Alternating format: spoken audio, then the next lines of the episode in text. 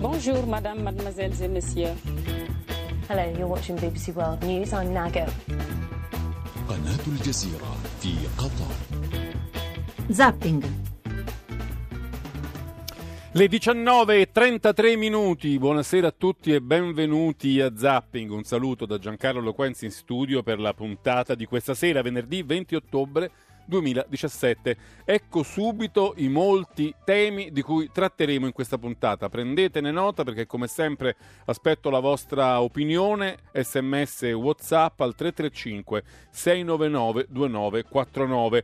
Parleremo innanzitutto di Banca Italia, lo scandalo, la crisi, la discussione pubblica si è aperta ormai da giorni su tutti i quotidiani e le televisioni dopo che il Partito Democratico ha presentato una sua mozione approvata dal governo che mette in discussione diciamo, la riconferma di Ignazio Visco al posto di governatore di Banca Italia. Eh, insomma, Renzi ha fatto passare questa mozione, si dice anche all'insaputa, comunque senza un grande coordinamento del governo, questo oh, fa discutere da molti giorni perché al centro c'è il tema della indipendenza della Banca d'Italia. Ne parleremo con Renato Brunetta, che non solo è il capogruppo di Forza Italia alla Camera dei Deputati, ma è anche il vicepresidente della nuova commissione d'inchiesta sul sistema bancario di cui è presidente Pier Ferdinando Casini. Quindi diciamo, ne possiamo parlare eh, a ragion veduta con l'onorevole Brunetta tra qualche istante, anzi se volete intervenire con lui durante la puntata 335 699 2949. Poi parleremo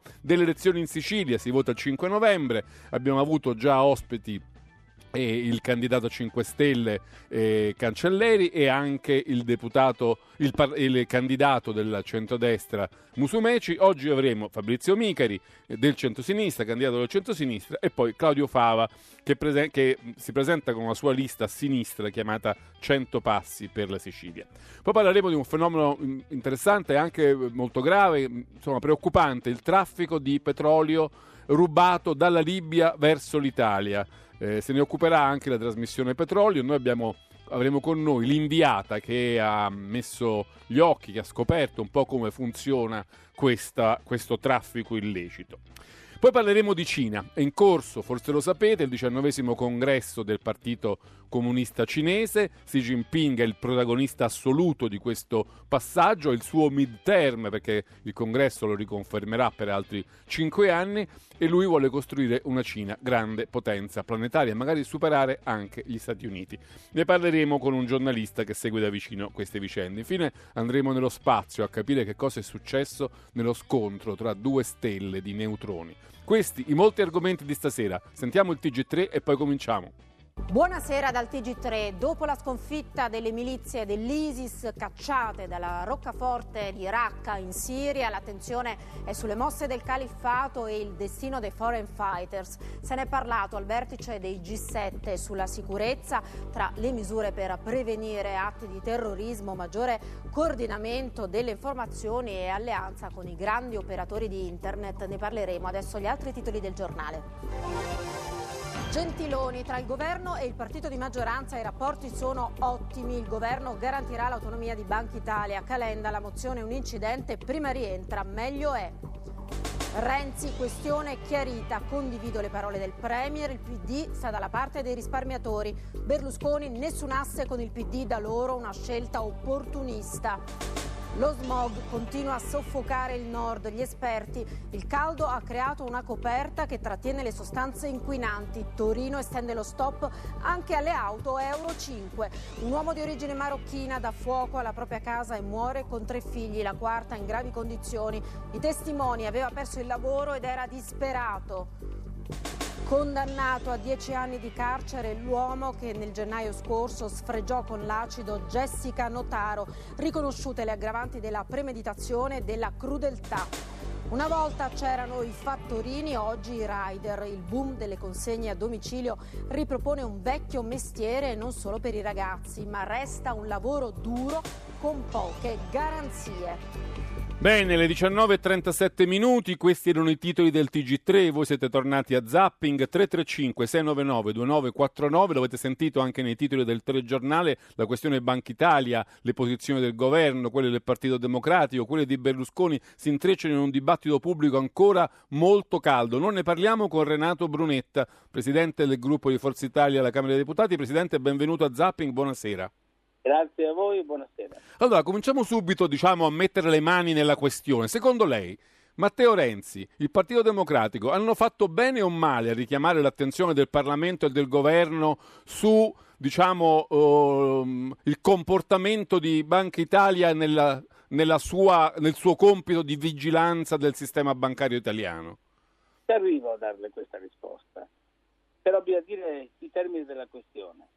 300.000 risparmiatori, azionisti, investitori truffati o che hanno perso tutto o quasi tutto. Eh, il sistema bancario messo in crisi non solo dalla crisi economica, ma dalla inadeguatezza del governo che fino all'altro ieri diceva che il sistema era solido e che quindi non c'era alcun provvedimento da prendere, eh, conflitti di interessi che tutti conosciamo, basta parlare di Banca Etruria e quello che c'è girato attorno, eh, con tutte le voci, con tutte le denunce, con tutte eh, le cause aperte eh, all'interno della magistratura.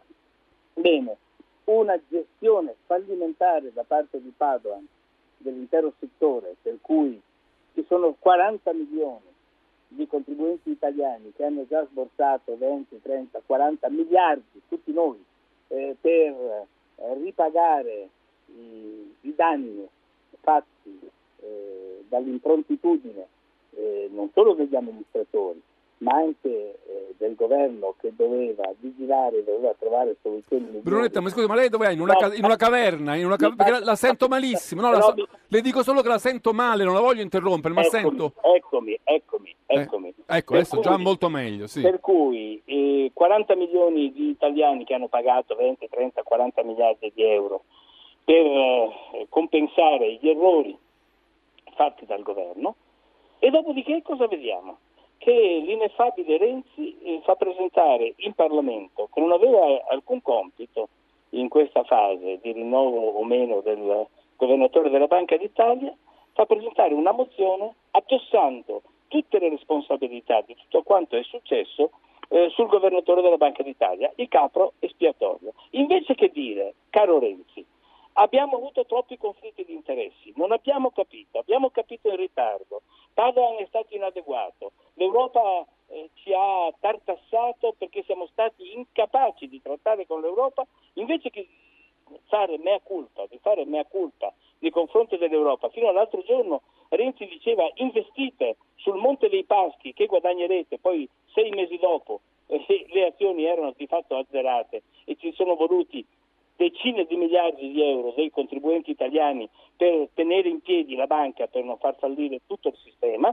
Bene, di fronte a tutto questo cosa fa Renzi? Colpo di scena, la colpa è tutta di Visco. Allora, siccome... Ma la colpa è un po' cose- di Visco o no? ma allora su questo, vede, eh, io, noi abbiamo le carte in regola, come ha detto Berlusconi oggi. Abbiamo voluto quasi tre anni fa, e l'ho chiesta per primo io, la commissione parlamentare d'inchiesta per capire cosa è successo e di chi è la colpa.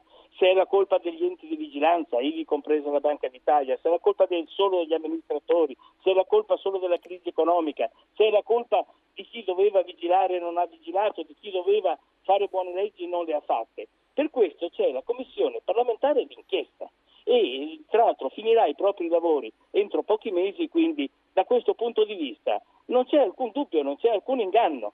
Ma cosa c'entra la nomina del, del governatore, la conferma o meno del governatore? È la foglia di fico, è la ricerca del capro espiatorio per togliersi le responsabilità. Pensiamo solo ai conflitti di interessi, perché vede, mi faccia dire una cosa, senza acrimonia, ma come può la sottosegretaria alla presidenza del Consiglio, Maria Elena Boschi, scrivere lei di suo pugno la mozione, controllarla, co- correggerla, modificarla, quando sappiamo tutti essere in un profondissimo, gravissimo conflitto di interessi nella vicenda del padre e di Banca Etruria. Come è possibile? Come è possibile tutto Pres- questo? Presidente, mi se l'avessimo fare- fatto sì. noi, mi scusi, Sì. se l'avessimo fatto noi ai tempi del nostro governo, ci sarebbero i caschi blu per le strade. Mi faccio, una, faccio- mi faccio provare a fare un'obiezione. Lei dice, a colpo di scena, Renzi presenta questa mozione contro Visco e contro la Banca d'Italia. Però ci sono due elementi che attutiscono l'effetto colpo di scena. Primo, queste mozioni erano presentate in origine anche dal dai 5 Stelle e dalla Lega ed erano molto pesanti contro la figura del governatore Ignazio Visco. Quindi Renzi semmai aggiunge una mozione ad un dibattito parlamentare già incardinato dalle opposizioni. Secondo, colpo di scena fino a un certo punto. Ignazio Visco è in scadenza, il 30 ottobre scade, quindi è, è un, è- è- un argomento, un argomento di cui si parla. Obiezioni respinte. Va bene, semplice me ragione. l'aspettavo, Forse non è che non me l'aspettassi. No, no, forse lei non lo sa, ma il Movimento 5 Stelle è all'opposizione. La Lega è all'opposizione. L'opposizione ha tutti i diritti del mondo anche di fare delle cose forzate e forzanti. Forse lei non lo sa, ma il Partito Democratico è il partito che esprime il governo, che ha espresso il Presidente della Repubblica, che esprime il, il Ministro dell'Economia Padoan e eh, fare una mozione da parte del partito, del gruppo di maggioranza relativa che esprime il governo per indirizzare il suo governo a fare delle cose, a me sembra fuori dalla grazia di Dio. Difatti, una volta tanto, il buon na- Napoletano, già Presidente della Repubblica, ha detto cose durissime su questo. Una volta Ma tanto, eh. Veltroni, ma una volta tanto. Le ha dette Beltroni, le ha dette persino il Mite Zanda, ma le hanno dette tutti esponenti di rilievo del Partito Democratico. Ma com'è possibile che il gruppo che esprime il governo, che è la maggioranza del governo, faccia una mozione per indirizzare il governo? Ma non sei tu la maggioranza, è, è- è tutto contro persona, ma non si era mai visto una cosa di questo Le genere. faccio sentire Tra un'altra cosa. scusi, Sì, prego. scusi, forse non è chiaro, ma il Parlamento nel processo di nomina del governatore della Banca d'Italia non ha alcun Però, ruolo. però può esprimere un'opinione, può esprimere un No, giudizio. Non è, mai, non è mai successo perché se il legislatore che ha perfezionato il meccanismo di nomina del governatore della Banca d'Italia avesse voluto evocare il Parlamento, avrebbe chiesto un parere vincolante delle commissioni parlamentari. Siccome questo non è stato, vuol dire che ha tenuto il Parlamento esplicitamente fuori, nel processo di nomina, ma forse però il Parlamento ha diritto ad esprimersi su quello che vuole in qualsiasi momento. Mm, o ci sono guardi, delle zone guardi, su cui gli è eh, impedito di no, parlare? No, no. Eh, no, per carità. Mm, Lei fa l'avvocato del diavolo, fa bene, ma non è sufficientemente attrezzato per questo. Oggi c'è un'intervista, mi scusi, oggi c'è un'intervista del presidente Dini che dice che addirittura le mozioni, anche quelle dell'opposizione, non erano proponibili. Eh, perché proprio in questi processi Quindi un errore della Presidenza della Camera è ammetterle. molto, è, molto, è molto probabile, io sono d'accordo con Dini, che le mozioni, a partire da quelle giustamente del 5 Stelle, come ha ricordato lei, e della Lega, non erano ammissibili. Dopodiché, eh, le confesso un piccolo segreto, il Partito Democratico fino a 24 ore prima, eh, e lo so per conoscenza diretta, non aveva nessuna intenzione di presentare mozioni nessuna, per non avvallare questa forzatura regolamentare da parte del Movimento 5 Stelle e da parte della Lega. Si è deciso evidentemente di colpo poche ore prima, probabilmente perché Renzi ha colto l'occasione eh, per eh, fare un po' di populismo eh, a spese delle istituzioni e abbiamo visto quello che abbiamo visto, effetto boomerang, ma soprattutto vi dico un'altra cosa, un attacco all'autonomia e all'indipendenza della Banca d'Italia, non di Visco, che non c'entra, ma l'autonomia e l'indipendenza della Banca d'Italia che è parte del sistema delle banche centrali europee. In Europa sono eh, con le mani nei capelli per quello che sta succedendo in Italia. Si dicono ma cosa sta succedendo? Il partito di maggioranza, il partito che esprime il Presidente del Consiglio, il Presidente della Repubblica, attacca il governatore della Banca d'Italia temendo che sia rinominato attaccando l'indipendenza Brunetta, mi scusi, ci sono delle, telef- delle telefonate, vorrei inserirle nella discussione. Claudio da Bologna, buonasera. Eh, buonasera a lei all'onorevole Brunetta, al quale innanzitutto faccio i complimenti perché è molto bravo a fare campagna elettorale. Il problema, secondo me, però è diverso, cioè è l'interpretazione della legge che ha riformato Banca Italia diversi anni fa. Cioè il mandato una volta era a tempo indeterminato. La legge di riforma lo ha trasformato, ha detto dura sei anni. Quindi se vogliamo interpretare correttamente questa legge dobbiamo dire che alla scadenza di quei sei anni la regola è quella dell'avvicendamento. Il caso eccezionale sarebbe la riconferma, mentre invece da tutta questa vicenda sembra il contrario, sembra che eh, la regola sia quella della, della riconferma e l'avvicendamento sia un caso eccezionale, invece no, è esattamente l'opposto. Quindi la, la, la, mozione eh, secondo me era scontata. Va bene Dice Claudio, avete... anche se questo, no, di fatto il suo argomento è giusto, ma non implica che ci sia bisogno di una mozione. Comunque risponderà Brunetta. Mario da Bari, Beh, buonasera. Ecco. Aspetta, aspetta, prendiamo tre telefonate. Mario, buonasera. Sì, buonasera, complimento alla trasmissione e saluto l'onorevole. Una semplice domanda tralasciando la parte politica che credo che questo momento è chiaramente di campagna elettorale, direi all'onorevole Brunetta, se è vero che la Banca d'Italia deve avere, il sistema bancario deve avere una propria autonomia, non vedo perché la politica non dovrebbe dire allora che ha sbagliato tutto quello che ha fatto in questi anni, e cioè quello di non aver dato un indirizzo affinché gli organi che amministrano le banche siano stati e dovevano essere dei manager capaci affinché tutto ciò non ricadesse poi sui contribuenti. Tra l'altro Banca Italia dal 2015 credo ha il potere di rimuovere gli amministratori delle banche medio-piccole se vede che non svolgono con disciplina e con onore il loro lavoro. L'ultima telefonata, Renzo da Saronno, buonasera. Ah, buonasera dottor Loquenzi, eh, guardi, eh, lei ha toccato con le sue ultime parole quello che eh, tutti ritengono. Io ho lavorato 38 anni in una grossa banca, lei lo sa, non faccio il nome ovviamente, ma sono in pensione a carico dell'Inps ma eh, il Visco, che io sono, non sono renziano, però sono d'accordo su aver tirato la giacchetta, diciamo così, al governatore. E sono anche d'accordo con il professor Brunetta che è sempre molto lucido, anche se polemico, nelle sue affermazioni. Ma il discorso vero è che si presentano in commissione con 4.000 pagine ehm, inserite nelle chiavette con due funzionari esperti della Banca d'Italia. Meno male che erano solo 4.000. Questo stiamo perché... parlando della commissione di cui Brunetti eh è vicepresidente, sì, eh, perché eh Visco sì, è andato allora, in commissione, si è presentato certo, con le certo. chiavette.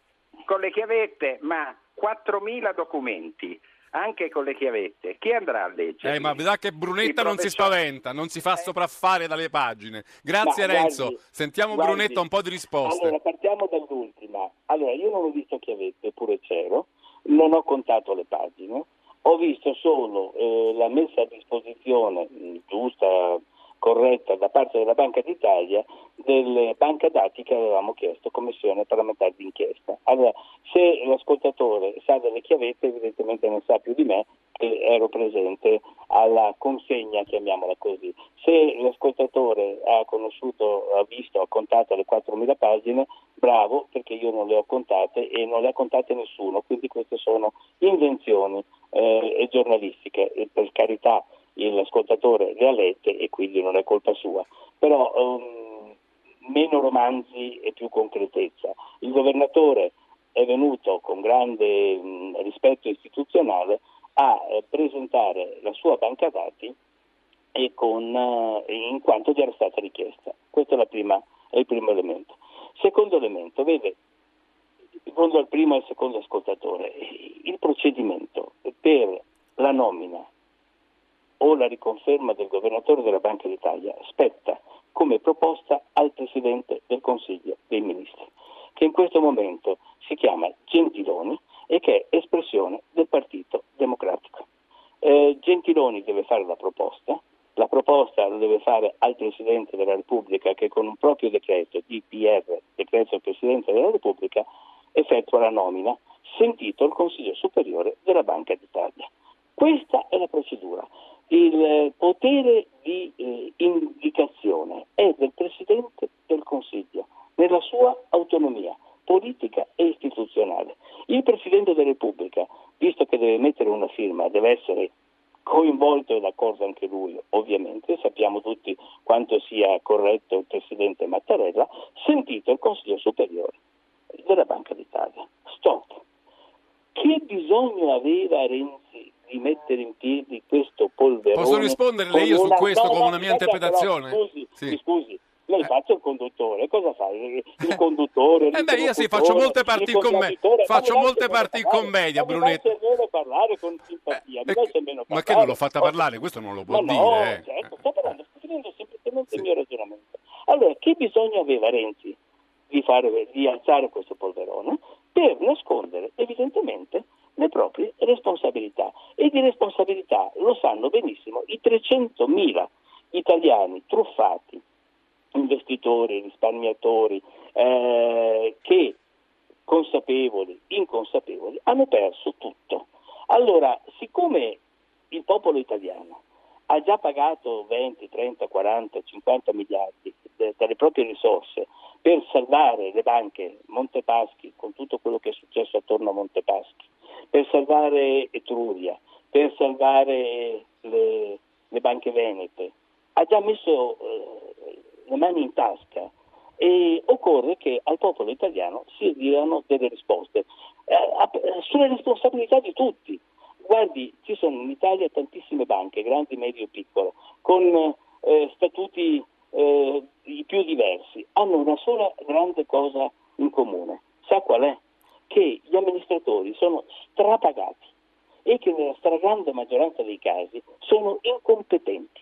Questa è una anomalia spaventosa del nostro sistema bancario. Eh, eh, presidenti o amministratori delegati di piccole banche che si prendono un milione, due milioni, tre milioni l'anno e sono degli incompetenti. Banca Etruria deve restituire 400 milioni, l'abbiamo visto. Appunto. Senta Brunetta, voglio fare nulla. sentire una cosa, aspetti un momento, perché sulla, sulla posizione di Berlusconi in questi due o tre giorni si sono fatte delle, delle speculazioni, si sono fatte delle riflessioni. C'è chi dice che è stato un divago, prima ha detto una cosa, poi ne ha detto un'altra. Voglio fare sentire cosa ha detto ieri Berlusconi a Bruxelles. Sentiamo. Sul caso Visco certamente la Banca d'Italia non ha svolto quel controllo che dalla banca stessa ci si attendeva, quindi non sono del tutto senza senso le volontà di un controllo eh, su quello che si è verificato. Peraltro io ieri ho detto che in questo ci, si può vedere anche quella voglia, quella volontà da parte de- della sinistra di occupare tutte le poltrone di potere. Una volta lo facevano dopo le elezioni, adesso si stanno esercitando per farlo anche prima. Ecco Brunetta, qui qualcuno ha detto, almeno nella prima parte dell'affermazione di Berlusconi, c'è un asse Berlusconi-Renzi. In qualche modo Berlusconi ha detto è stato sensato accendere un riflettore sulle responsabilità di Banca lei Italia. Può leggere, lei Sì. può leggere l'agenzia di oggi di Berlusconi? Sì, no, l'ho visto che oggi ha, ha, diciamo, la precisato. ha preci- non la legge? No, infatti, ma gli- tanto lei me la può raccontare No, lei, no? posso riassumere io, Sì. perché lei mi cita quella di ieri. Eh beh, Allora, però, appunto, allora, allora ha cambiato posizione tra ieri e No, oggi. Non ha cambiato affatto posizione. L'accertamento delle responsabilità non avviene in Parlamento con una mozione contra persona, ma avviene nella Commissione parlamentare d'inchiesta, come le ho detto fin dall'inizio. Questo è l'accertamento delle responsabilità. L'accertamento delle responsabilità non si fa con una mozione mh, inappropriata in Parlamento, fuori procedura, fuori legittimità, ma si fa nella Commissione parlamentare d'inchiesta che, come lei ben sa, ha tutti i poteri dell'autorità. Però poco tempo, ha poco tempo Non è purtroppo. vero, guardi, ci sono dentro io, ci stiamo lavorando, entro fine anno finirà i propri lavori e entro due mesi successivi ci sarà la relazione finale. Per cui le responsabilità, ivi comprese quelle della Banca d'Italia, della Consob, di tutti gli amministratori, ma anche del governo, perché saranno auditi anche i ministri, eh, ovviamente dei vari governi che si sono succeduti, saranno definite dalla Commissione parlamentare d'inchiesta. Non si fanno giochi in Parlamento con le mozioni contra persona per salvarsi e ripulirsi la coscienza dei tanti errori fatti e dei conflitti di interessi. Ma ci siamo dimenticati del finto o vero suicidio di Davide Rossi No, no, non ce ne siamo che è uno dimenticati.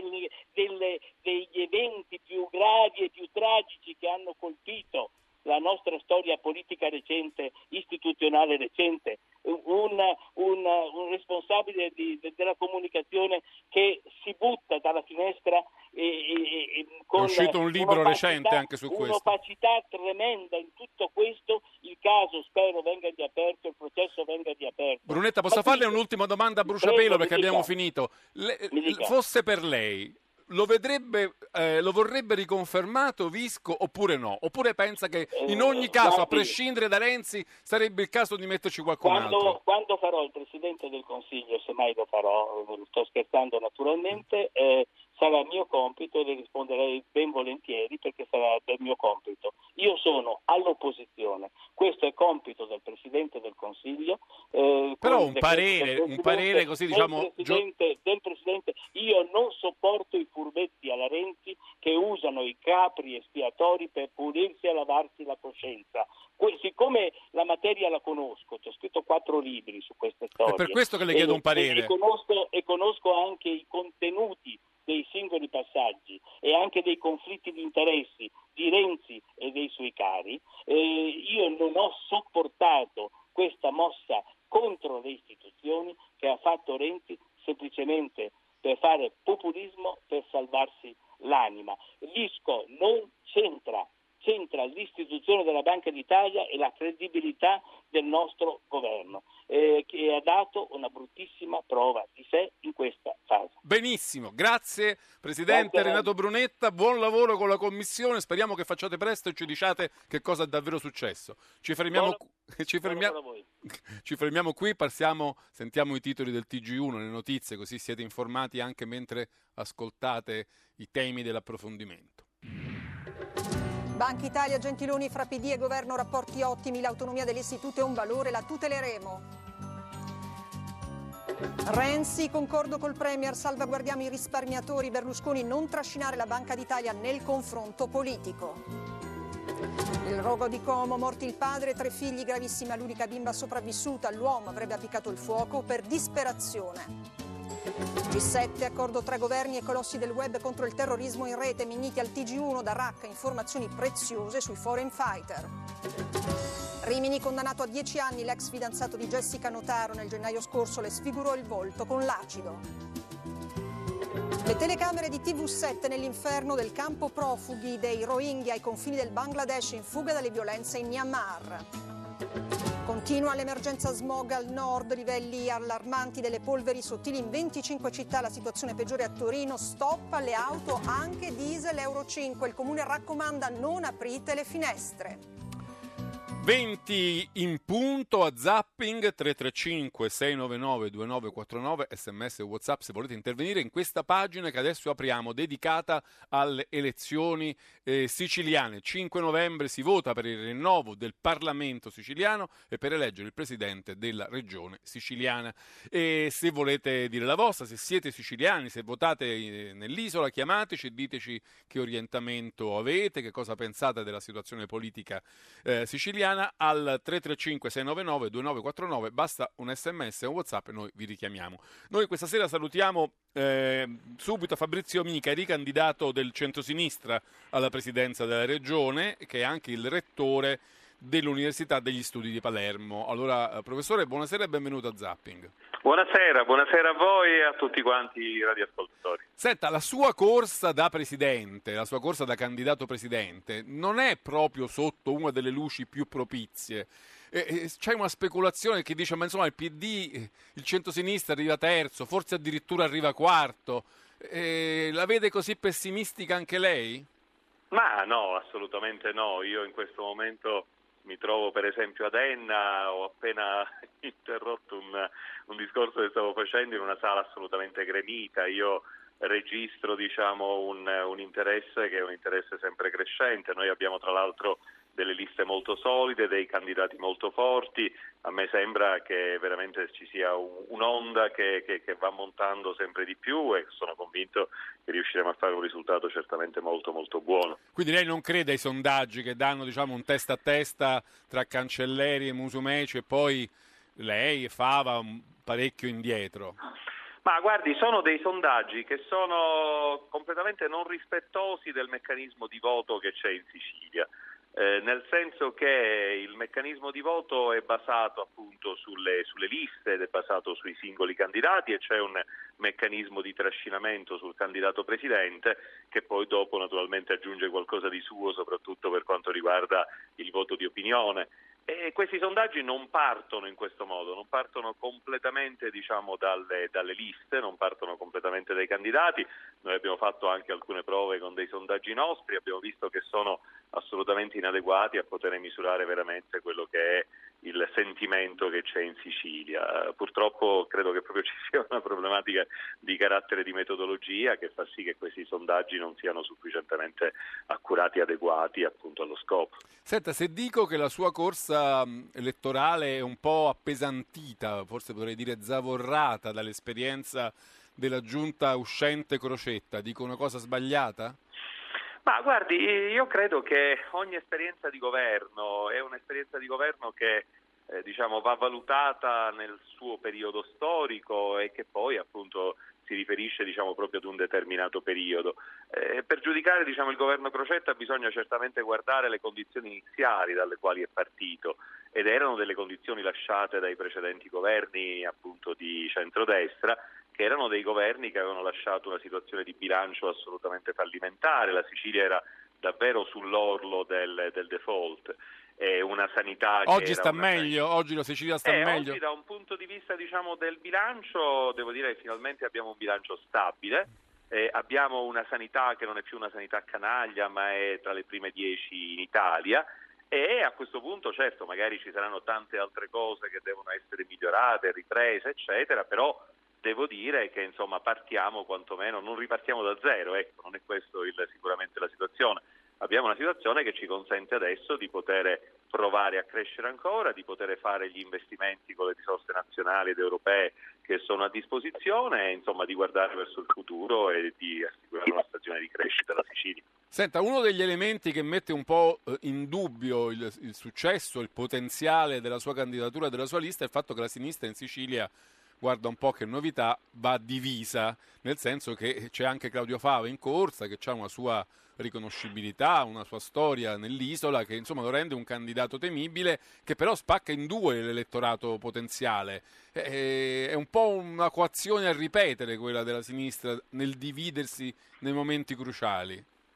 Beh, devo dire purtroppo sì, io per questo sono molto perplesso e davvero molto rammaricato, ma lo sono non tanto come candidato presidente, lo sono come siciliano, perché davvero io credo che per ragioni che non siano assolutamente comprensibili per i siciliani e che credo rispondano di più a dei ragionamenti dei partiti nazionali, no? che una sorta di, di, di, di prova muscolare che si vuole tentare di fare appunto magari a Roma da parte di, di MDP, di Sinistra Italiana nei confronti del PD. Ecco, per questa ragione diciamo, si è ritenuto di non andare insieme compatti a queste elezioni, forse ci si è voluti un po' contare in Sicilia per poter poi eh, provare a fare certi ragionamenti su Roma, sulle prossime elezioni nazionali. Il rischio però in questo modo è di consegnare la Sicilia alla destra e di consegnare la Sicilia ad una destra che in questo momento è decisamente molto eh, divisa, eh, molto diciamo, litigiosa, sono un po' separati in casa con eh, Musumeci che in qualche modo è il candidato presidente ma che non controlla assolutamente la coalizione, con Forza Italia che ha certamente una lista piena di impresentabili. Ecco, e di consegnare la Sicilia a questa destra. E questo secondo me è molto molto pericoloso, è un errore storico che la sinistra sta commettendo, probabilmente non è la prima volta che questo succede e tuttavia è davvero molto negativo, ripeto non tanto per me come candidato presidente quanto proprio per i siciliani. Da siciliano la preoccupa di più un'eventuale vittoria di questo centrodestra di cui ha parlato o un'eventuale vittoria dei 5 Stelle? Beh, i 5 Stelle, mm, per i 5 Stelle il problema è un po' diverso, nel senso che i 5 Stelle ehm, diciamo, la mia preoccupazione è più che altro legata alla loro reale capacità poi dopo di governare la Sicilia. Vede, questo è un momento in cui la Sicilia può avere eh, una contingenza storica molto molto favorevole perché sta iniziando la ripresa, eh, abbiamo dei dati anche se ancora limitatamente positivi, però comunque positivi sulla, sugli occupati, sul prodotto interno lordo, c'è un turismo che sta ripartendo, un agroalimentare che va bene, un brand Sicilia che anche all'estero comincia a funzionare, un bilancio stabile, come dicevo, delle risorse europee e nazionali importanti a disposizione. Credo che ci siano tutte le condizioni per cui governando bene si possa veramente far ripartire la Sicilia e assicurarle eh, una stagione di grande crescita e di sviluppo nell'interesse dei nostri giovani che sono quasi sempre costretti a partire per trovare lavoro. Io temo che da parte dei 5 Stelle non ci sia una capacità di gestire bene una situazione di questo tipo, non mi pare che ci sia la sufficiente competenza per poter gestire questo. Senta, le faccio una domanda tradizionale in questi casi. I suoi primi 100 giorni da Presidente, quali sono le due, tre cose massimo che lei, anche se vogliamo simboliche, che lei vuole portare a Palazzo d'Orléans?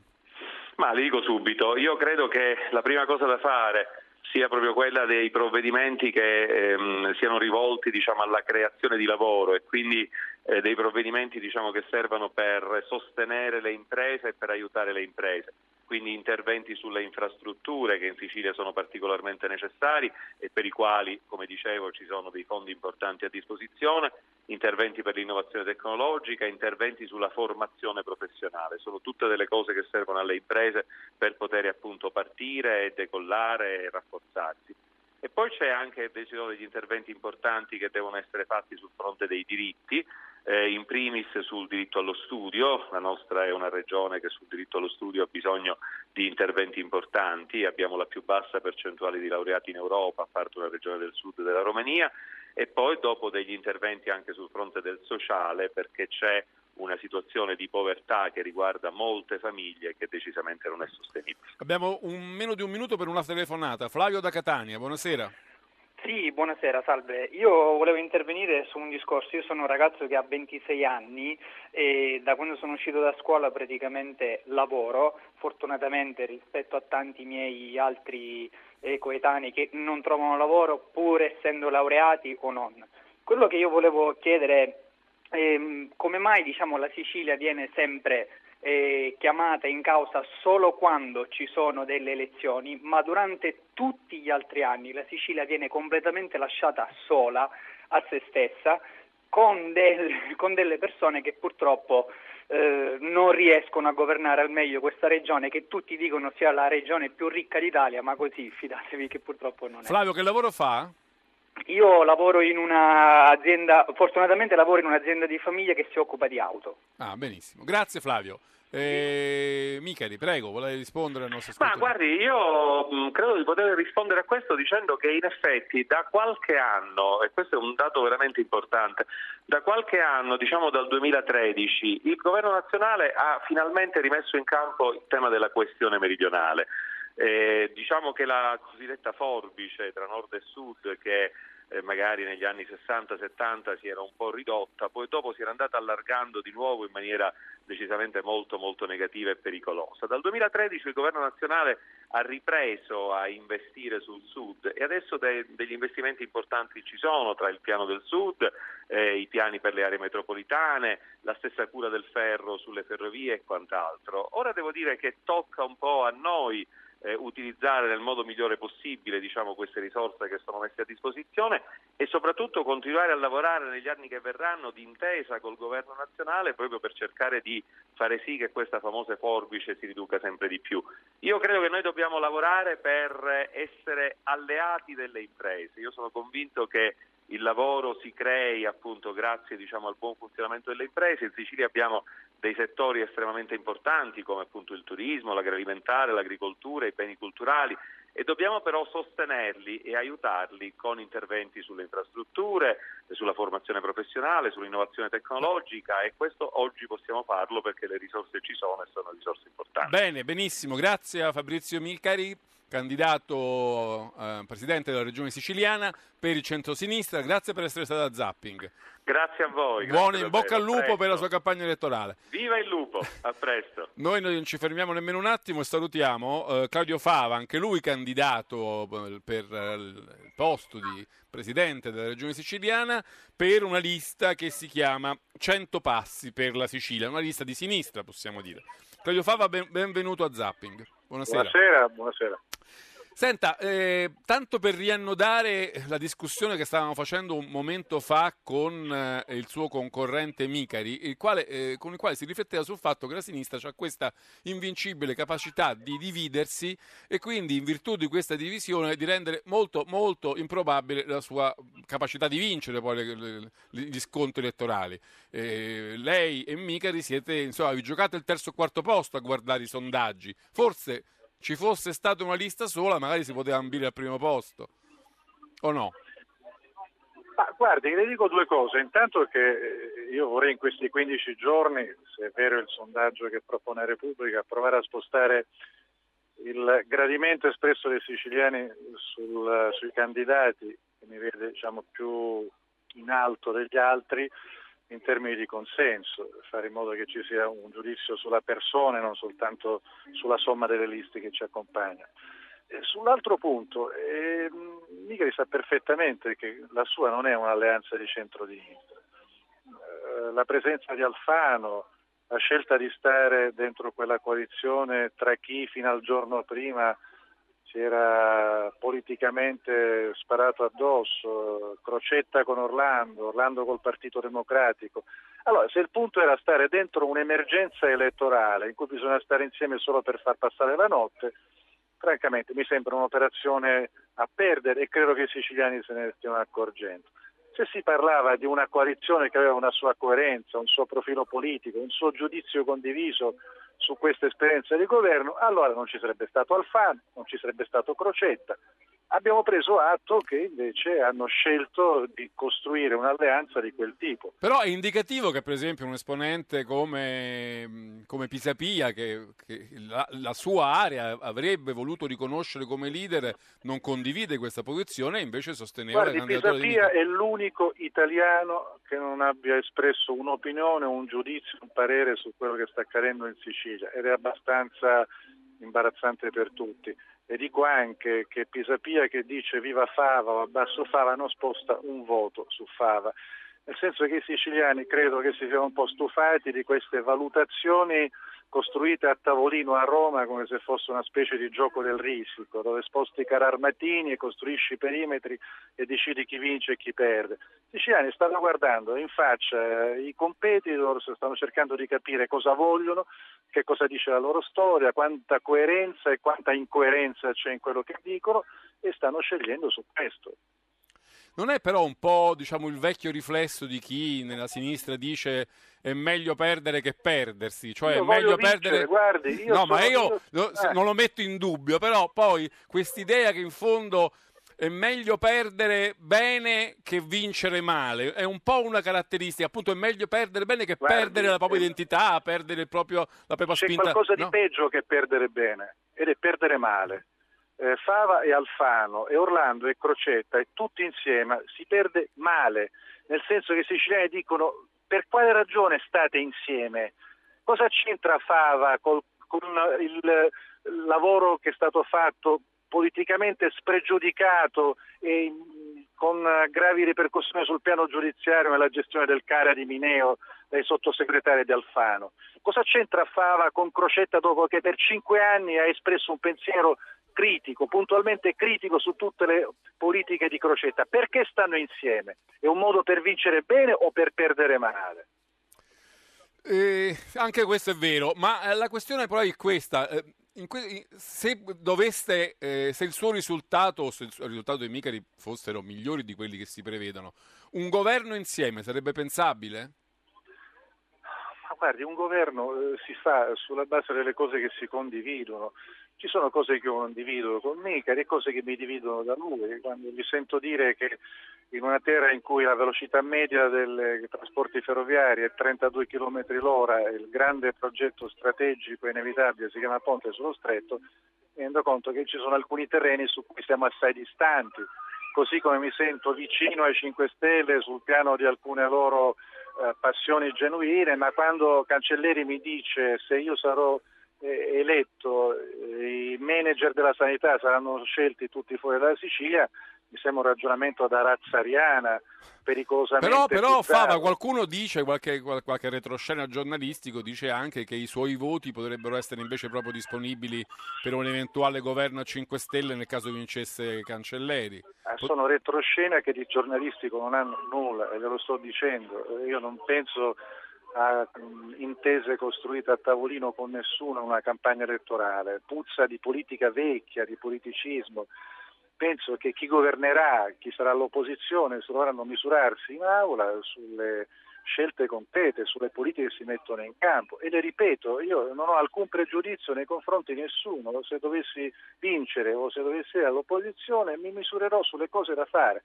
Su alcune cose ci saranno affinità, su altre non ce ne sono affatto. Se eh, la proposta di Micari è considerare il tempo della Sicilia come un tempo risolto e felice perché hanno proposto la cura del ferro, dimenticandosi che abbiamo 8 miliardi di debito consolidato e il bilancio regionale bocciato alla Corte dei Conti e 58 mila persone che hanno perso il posto quest'anno, mi rendo conto che c'è eh, una vocazione a dar fiato alle parole soltanto per trasformare in slogan elettorali. Occorrerebbe un po' più di sobrietà nel dire la Sicilia è alla frutta per il modo in cui è stata governata, per il modo in cui la spesa pubblica è stata piegata alla ricerca del consenso e per il modo in cui è stata trasformata in un bancomat. Senta, Paolo da Messina vuole fare una domanda. Buonasera. Sì, buonasera, un saluto all'onorevole Fava e due Buonasera. domande molto, eh, molto veloci su due argomenti. Un argomento è questo, eh, noi soffriamo tantissimo di una continuità territoriale che non esiste. La verifichiamo qua a Messina, ma non è solamente un problema territoriale per il mare che ci stacca dal continente, ma è un problema territoriale che riguarda anche il rientro dei nostri figli che studiano fuori.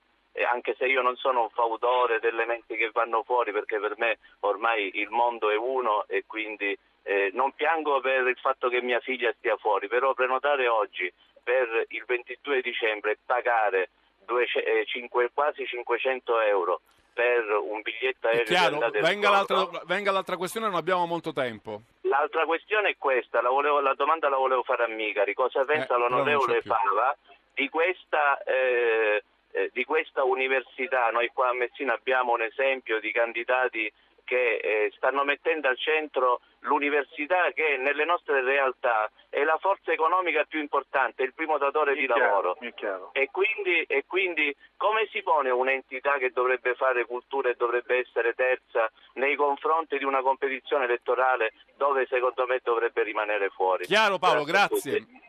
Claudio Fava, qualche risposta se vuole. Rapidamente, io al posto del rettore Mica non ho riscritto una lettera ai 50.000 docenti, dipendenti e studenti dell'Università di Palermo per ricordare che sono candidato. Mi è sembrata una caduta perpendicolare, vertiginosa di stile.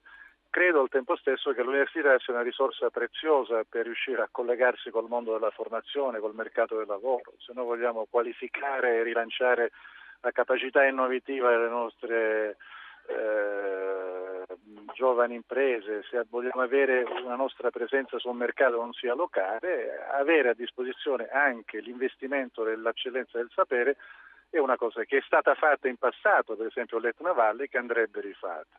I ragazzi se ne vanno sono 22.000 ogni anno, sono una città che viene cancellata dalla carta geografica. Noi continuiamo a riempirci retoricamente la bocca dicendo che i ragazzi sono il nostro futuro e loro ci rispondono noi siamo il presente e nel presente vogliamo non eh, proposte patriottiche ma eh, risposte concrete. Una risposta che non hanno dato né il governo Cuffaro né il governo Lombardo né il governo Crocetta, per esempio una legge organica sul diritto allo studio. La Sicilia è l'unica regione d'Italia che non ha una legge sul diritto allo studio. E che vuol dire che un ragazzo che avrebbe diritto a una borsa di studio ma non ce l'ha, non è beneficiario, a quel punto se deve spendere i propri soldi, va a spendere all'Università di Pisa, di Padova o di Bologna, dove magari fare il pendolare non gli porta via 3-4 ore al giorno nelle ridotte ferroviarie siciliane. Fava, ci dobbiamo fermare purtroppo. Io la saluto, la ringrazio, le auguro, auguro anche a lei un bocca al lupo per la campagna elettorale. Grazie anche a voi.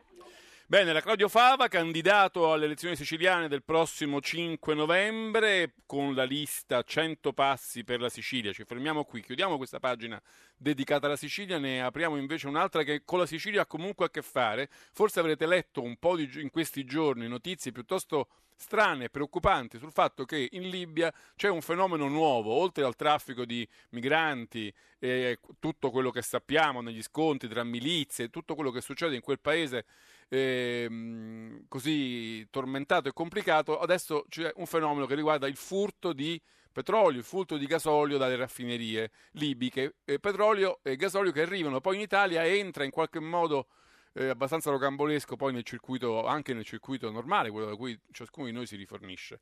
Eh, ne ha parlato e ne, se ne è occupata anche molto Ferran- Valeria Ferrante, che è con noi, che saluto. Buonasera Valeria, benvenuta a Zapping. Buonasera, buonasera grazie. Valeria Ferrante è una giornalista di Petrolio, eh, che è il programma di approfondimento in onda su Rai 1, che di questo parlerà anche nella puntata di, di domani sera proprio su Rai 1. Volevo che, che Valeria Ferrante ci raccontasse un po' quello che ha capito e quello che ha scoperto di questo fenomeno.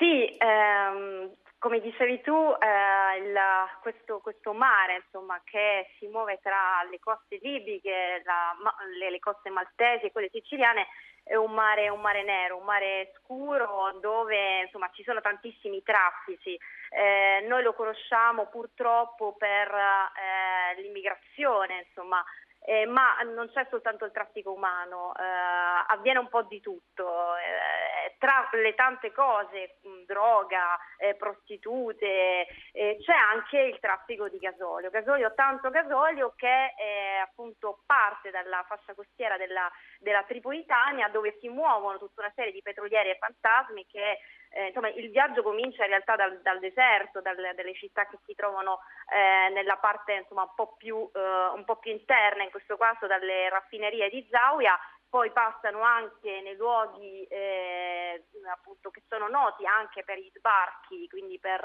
il traffico umano, quindi Zuara, Sabrata, e, e da lì insomma questo gasolio comincia un viaggio, un viaggio che passa da Malta e poi da Malta arriva fino alla Sicilia. Quando c'è qualche eh, traffico un po' opaco, Malta spunta spesso, eh no? Sì, eh sì, purtroppo sì. Purtroppo Malta eh, ha un ruolo davvero centrale, eh, lo dirà, eh, l'ha già detto il procuratore della Repubblica di Catania, Car- eh, Carmelo Zuccaro, che con questa inchiesta di Dirty Oil in un certo senso Mm, come dire, acclara quello che il 7 ottobre scorso noi abbiamo raccontato a Petrolio nella puntata che si chiamava proprio Oro Nero con questo servizio.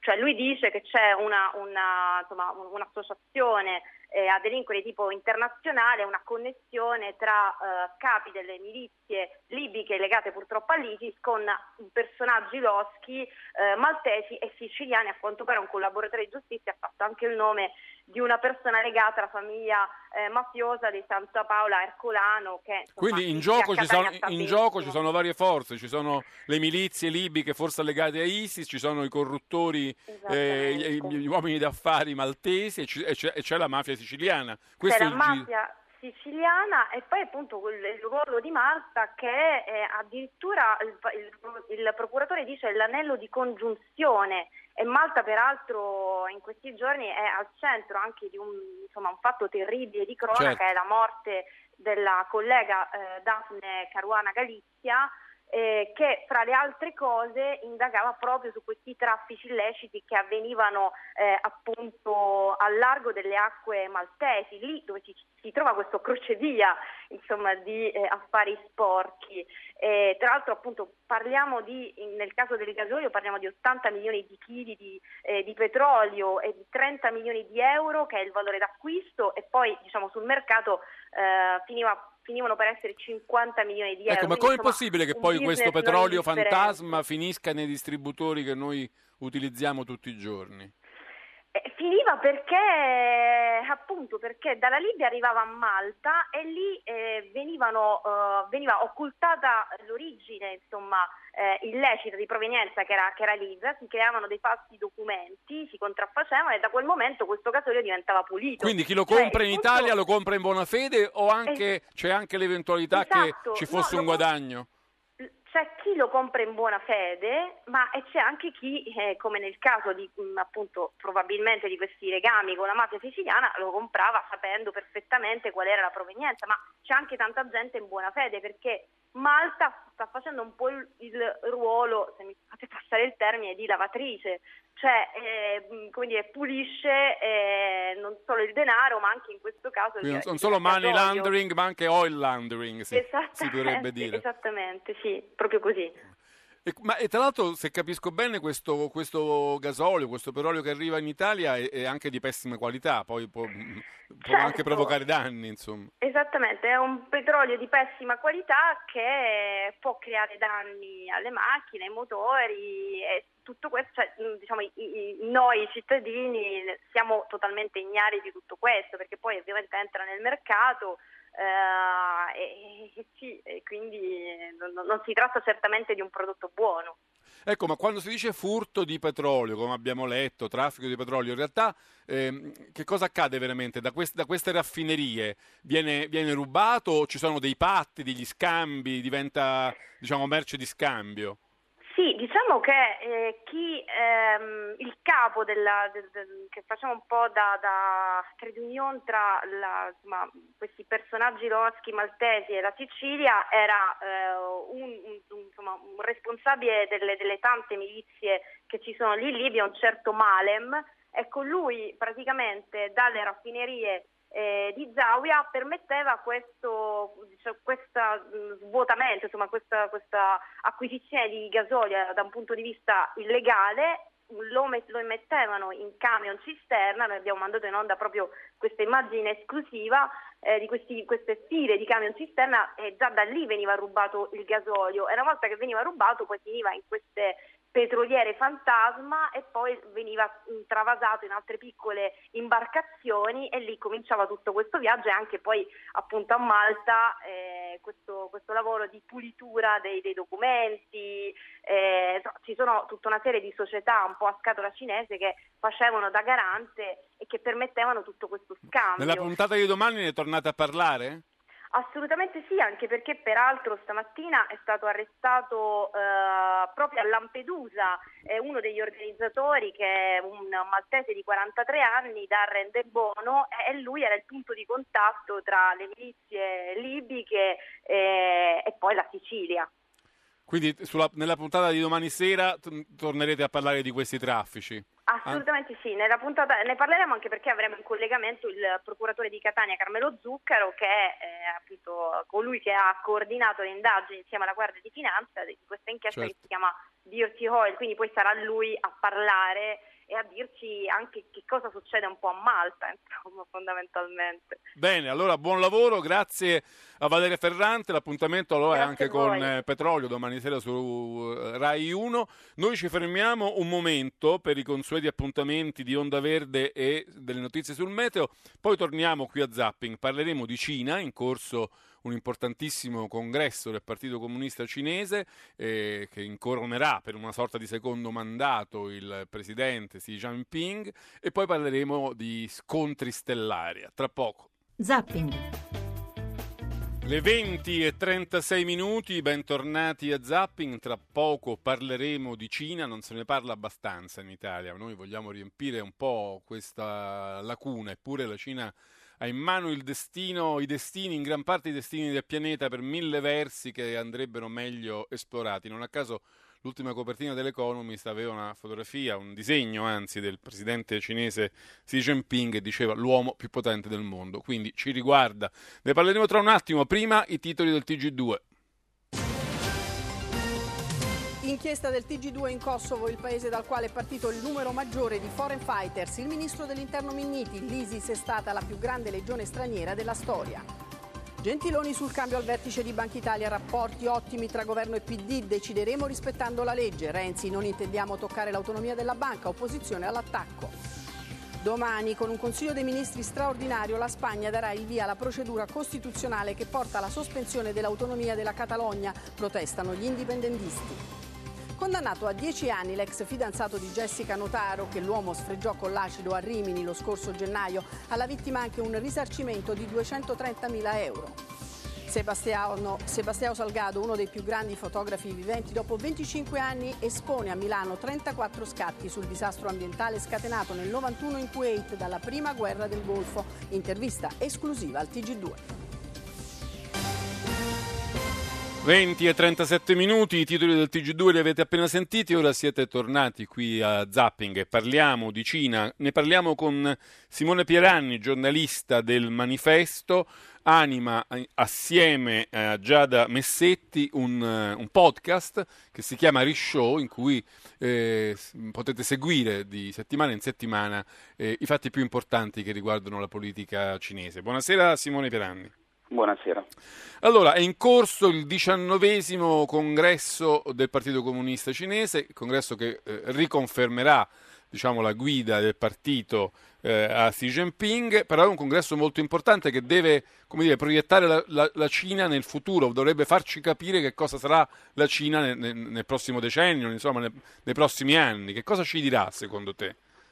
Eh, allora, intanto eh, Xi Jinping, che è un po' il protagonista eh, del diciannovesimo congresso, perché eh, come hai ricordato tu verrà, quasi, verrà, sicuramente riconfermato per i prossimi cinque anni e ricordiamo che è una consuetudine che il numero uno del partito, nonché Presidente della Repubblica, rimanga al potere per dieci anni. In realtà c'è il sospetto che Xi Jinping eh, creerà un comitato permanente eh, del Politburo del Partito Comunista di uomini a lui fedeli e potrebbe addirittura anche eh, tra cinque anni riproporsi per cinque anni ancora, quindi eh, per una durata totale di 15 anni. Quindi dobbiamo Quindi abituarci gioca... a sentirne parlare ancora per molto. Sì, per molto, addirittura et- per l'eternità, se riuscisse anche a far sì che il suo pensiero politico eh, venga inserito nella carta costituzionale del partito con tanto del suo nome, cosa che è capitata solo a Mao Zedong e a Deng Xiaoping. Quindi se riesce anche a ottenere questo, eh, che è probabile, eh, insomma, entra a, nella storia in maniera totale praticamente. Per quanto riguarda suo, la sua idea di Cina nei prossimi anni, addirittura lui si è, spen- si, è spento, si è, speso a raccontare la Cina fino al 2050, perché nelle sue tre ore e mezza di discorso inaugurale al congresso, eh, oltre a tirare le somme un po' dei suoi cinque anni di, di presidenza, ha anche eh, lasciato intendere quali sono le intenzioni del Paese eh, per i prossimi decenni. Intanto, da un punto di vista interno, eh, il tentativo di allargare il più possibile il benessere alla popolazione, essendoci ancora fasce eh, della vasta popolazione cinese, specie nelle zone rurali, eh, che sono ancora al di sotto della soglia di povertà. Ma la vera novità eh, della presidenza di Xi Jinping, la vera discontinuità anche con il passato, è la proposizione globale praticamente della Cina, un paese che fino all'arrivo di Xi Jinping al potere eh, tendeva un po' a nascondersi a livello internazionale e che invece Xi Jinping ha messo a capo sostanzialmente eh, del mondo globalizzato con il suo discorso a Davos la prima volta per un presidente cinese a gennaio del 2017, nella quale soprattutto in reazione no, alle elezioni di Trump negli Stati Uniti e al suo isolazionismo ha posto la Cina alla guida della globalizzazione. Senti, ma quindi è corretto secondo te che il che l'Economy se lo definisca l'uomo più potente del mondo o non dovrebbe essere il presidente degli Stati Uniti quell'uomo?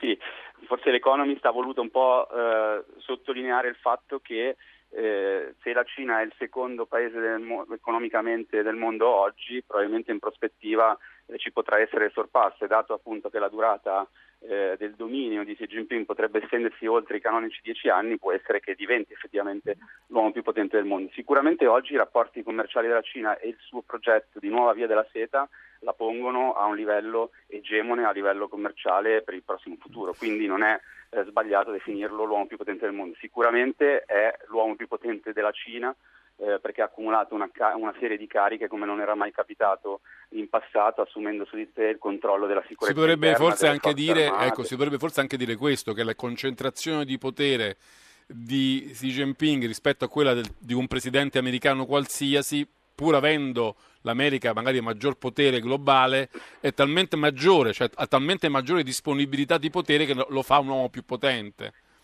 Cioè, diciamo che in, che in, Cina lui può fare quello che vuole, mentre Trump, l'abbiamo anche visto, non può fare quello che vuole in America. Eh, su questo forse mh, se posso... No, chiedo, eh, non so se... No, sì, nel senso che sicuramente ha centrato su di sé tantissimi poteri. In realtà eh, però bisogna mh, considerare che poi la Cina eh, ha un partito che vede vari funzionari in ruolo chiave, che ovviamente sono persone vicine a Xi Jinping ma che hanno dimostrato competenza nella gestione di regioni problematiche o di ministeri problematici.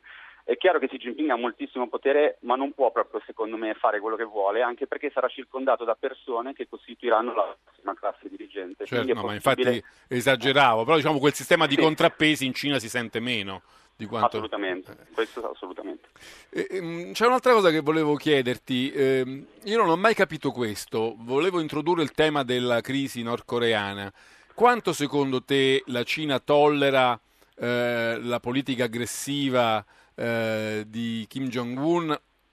Cioè, nel senso, quanto la tollera perché non può ostacolarlo o quanto la tollera perché non vuole ostacolarlo?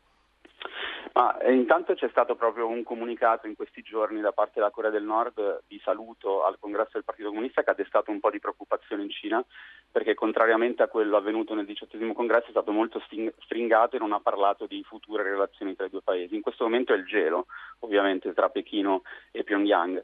Eh, l'unica ragione per la quale probabilmente la Cina tollera ancora eh, il regime di Kim Jong-un in Corea del Nord è che gli serve per dire agli Stati Uniti che eh, non risolverà sostanzialmente la crisi coreana e la Cina forse è l'unica che può risolverla finché gli Stati Uniti eh, tengono una presenza militare eh, in Corea del Sud. Quindi è un utilizzo spietatamente tattico fino a questo momento, però sicuramente il comportamento della Corea del Nord ha destato molto fastidio nella Cina, basti pensare che l'ultimo test eh, missilistico eh, la Corea del Nord l'ha fatto mentre la Cina ospitava il meeting dei BRICS e non sono cose che a Pechino piacciono di solito. Non passano inosservate. No. Un'ultima, un'ultima cosa, lo stato delle relazioni tra Stati Uniti e Cina, come potrebbe essere definito? Ho visto che, che Bannon, pur non essendo più diciamo, un consigliere interno allo staff della Casa Bianca, continua a predicare il rischio di una guerra fredda, diciamo, sino-americana, il rischio per l'America se non reagisce con sanzioni, con, insomma, con misure economiche economiche e anche militari di essere sopraffatto dalla potenza cinese.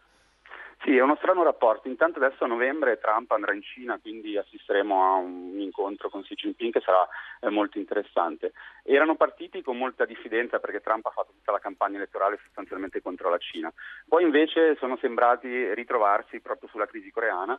Dopodiché di nuovo Trump ha eh, sostanzialmente dichiarato tutta una serie di eh, misure che eh, sancirebbero una sorta di guerra commerciale con la Cina, appunto i dazi, le sanzioni e quindi è un rapporto ondivago eh, la cui eh, questa, questa caratteristica ondivaga dipende specificamente da Trump, che è un personaggio che per i cinesi è abbastanza difficile da comprendere. Loro forse avrebbero preferito una Clinton, che è molto più critica, è stata sempre molto critica con la Cina sulla questione dei diritti umani, ma è un tipo di, politica, di politico che eh, la Cina conosce meglio e quindi sa perfettamente come comportarsi. Con Trump è un po' più difficile per eh, il Partito Comunista riuscire a capire chi hanno di fronte.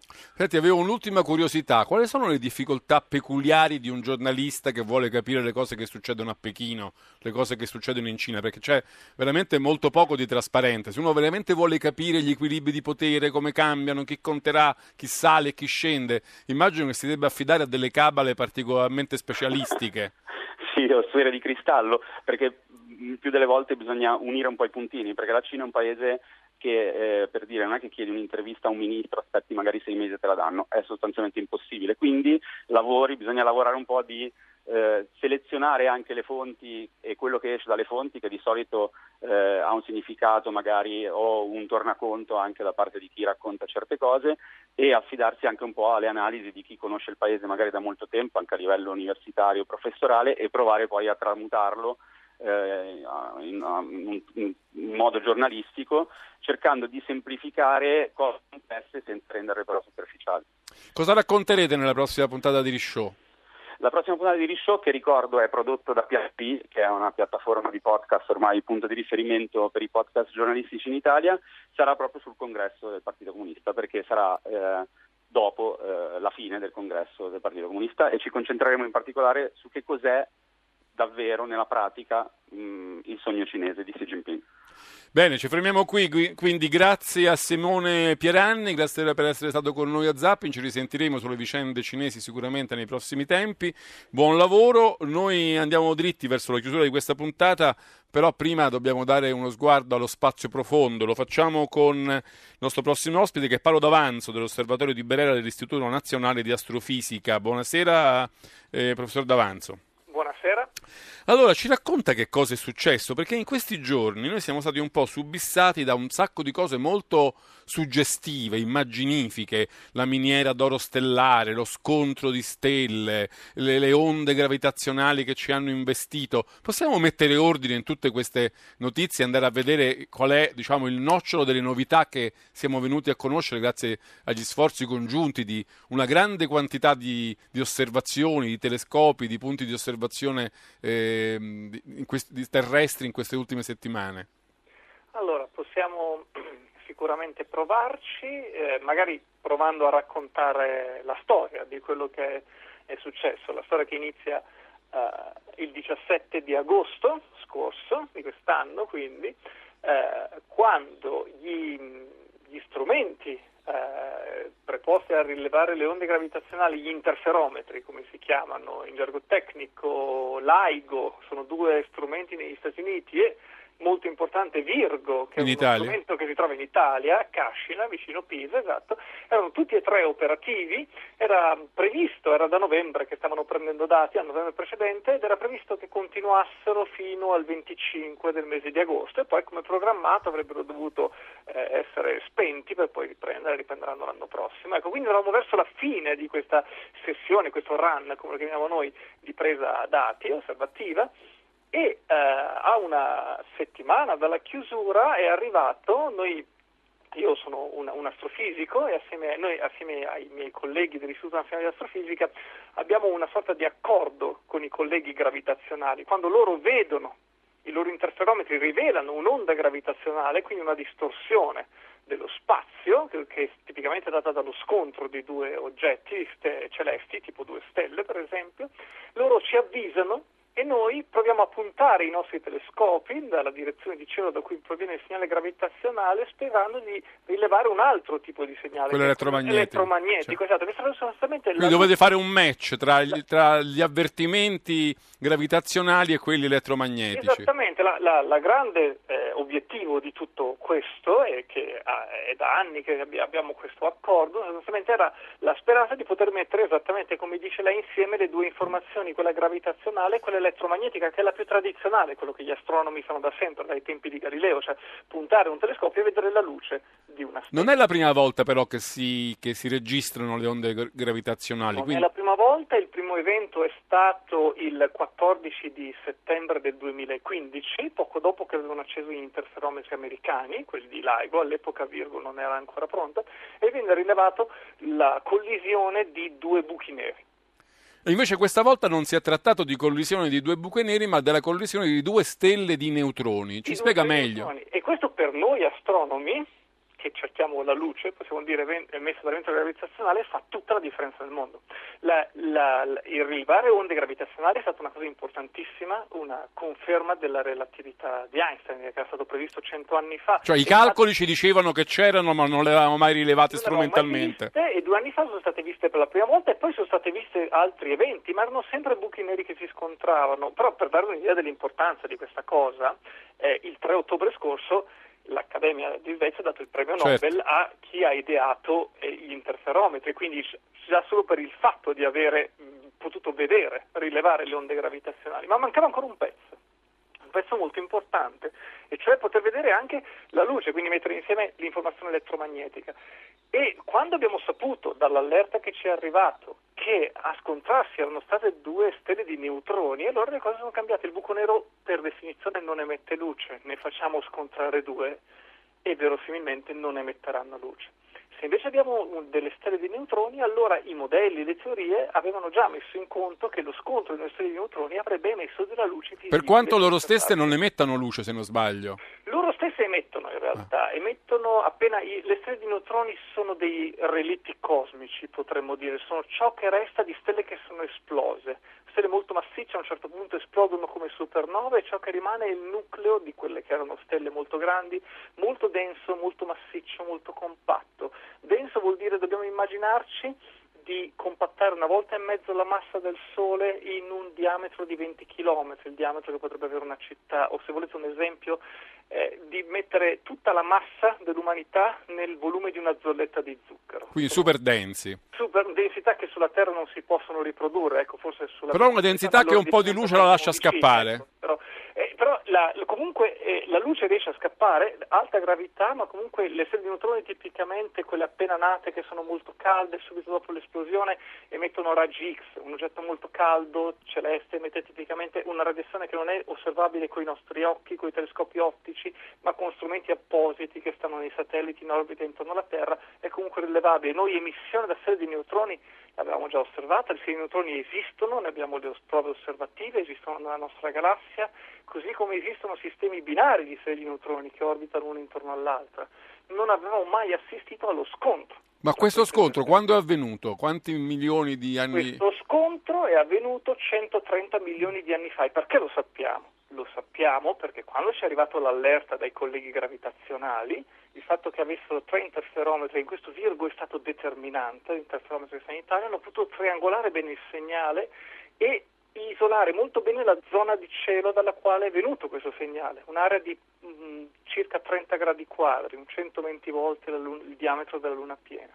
E ci hanno detto che il segnale pro- gravitazionale proviene da lì.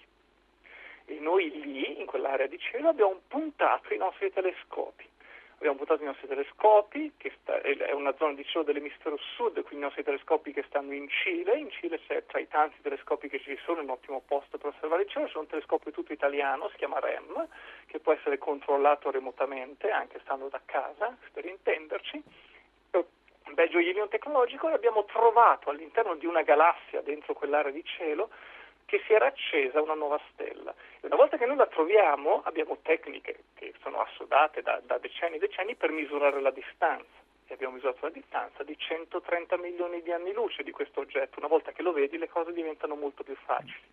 Ed ecco perché posso dirle che lo scontro è avvenuto 130 milioni di anni fa, perché abbiamo identificato la galassia esattamente dove da dove arrivava. Questa luce che si è accesa all'interno di quella galassia e abbiamo potuto misurare la distanza. E questo cambia tutto.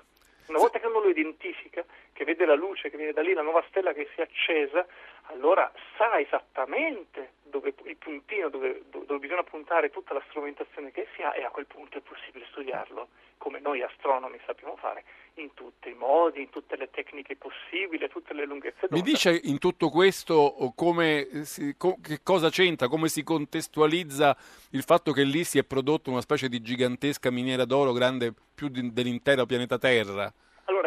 Esatto, questo è il punto, perché le stelle di neutroni diciamo, è materiale molto denso, molto compatto.